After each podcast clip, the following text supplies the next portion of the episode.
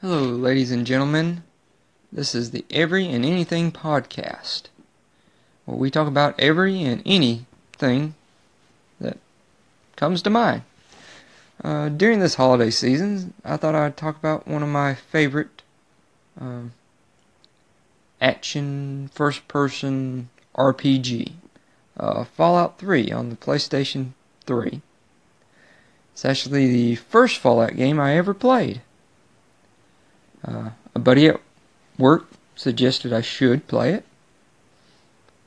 I picked it up pretty cheap, the uh, complete uh, edition with all DLC added to it. Uh, tried it a few times, didn't like it. Tried it a few more times and I fell in love with it. I played it I don't know how many hours, maybe a hundred hours. Uh, completed the main mission, all the side missions, all the DLC. Found all the bobbleheads, all the uh, magazines. Found just about all the uh, special weapons in it. Loved the game. And I, I figured I'd talk about it because recently I started a uh, playthrough of uh, Melee, straight Melee all the way through the game. First time being straight melee character in Fallout 3. Very interesting. Um, it's just a awesome game. Graphics are not as the best anymore compared to Fallout 4 or really any other game on PlayStation 4. But uh, the atmosphere is just awesome. It's creepy, disturbing, scary. You never know what's going to be around the corner with random encounters.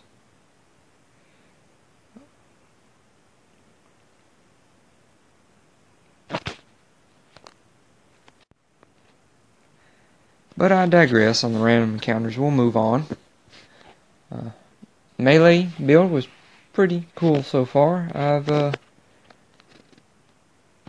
gotten all the way up to going to meet Three Dog, which is one of my favorite characters in the game. The radio station, the uh, old crazy music, and just enjoying it. I've decided to run off and do the uh, Mothership Zeta DLC. Uh, one of my favorite DLCs of it. Also, I went ahead and helped the uh, Outcast and got the awesome power armor set. So I'm running around with that with sledgehammer and a combat knife right now. Just enjoying it and thought I'd talk to uh, everybody out there in internet land about it. And kind of hoping that you would send me your opinions and your thoughts on Fallout as a whole Fallout 3, any great memories in Fallout New Vegas, Fallout 4. Uh, they have a Fallout board game now. Anybody have it? Played it? What you think about it? Uh, I'd love to own it. I just I don't have the money for that right now. Adulting is hard sometimes and have to make choices. But uh, let's move on to other things. Of course, this time of year, all the game companies and news sources like to uh, put out their list of Game of the Year edition, uh, Game of the Year, or the Game of the Year choices, and it's been a banner year for video games. We got a, a whole lot of great, epic long games. We also got a whole lot of uh, controversy too this year in gaming in the whole.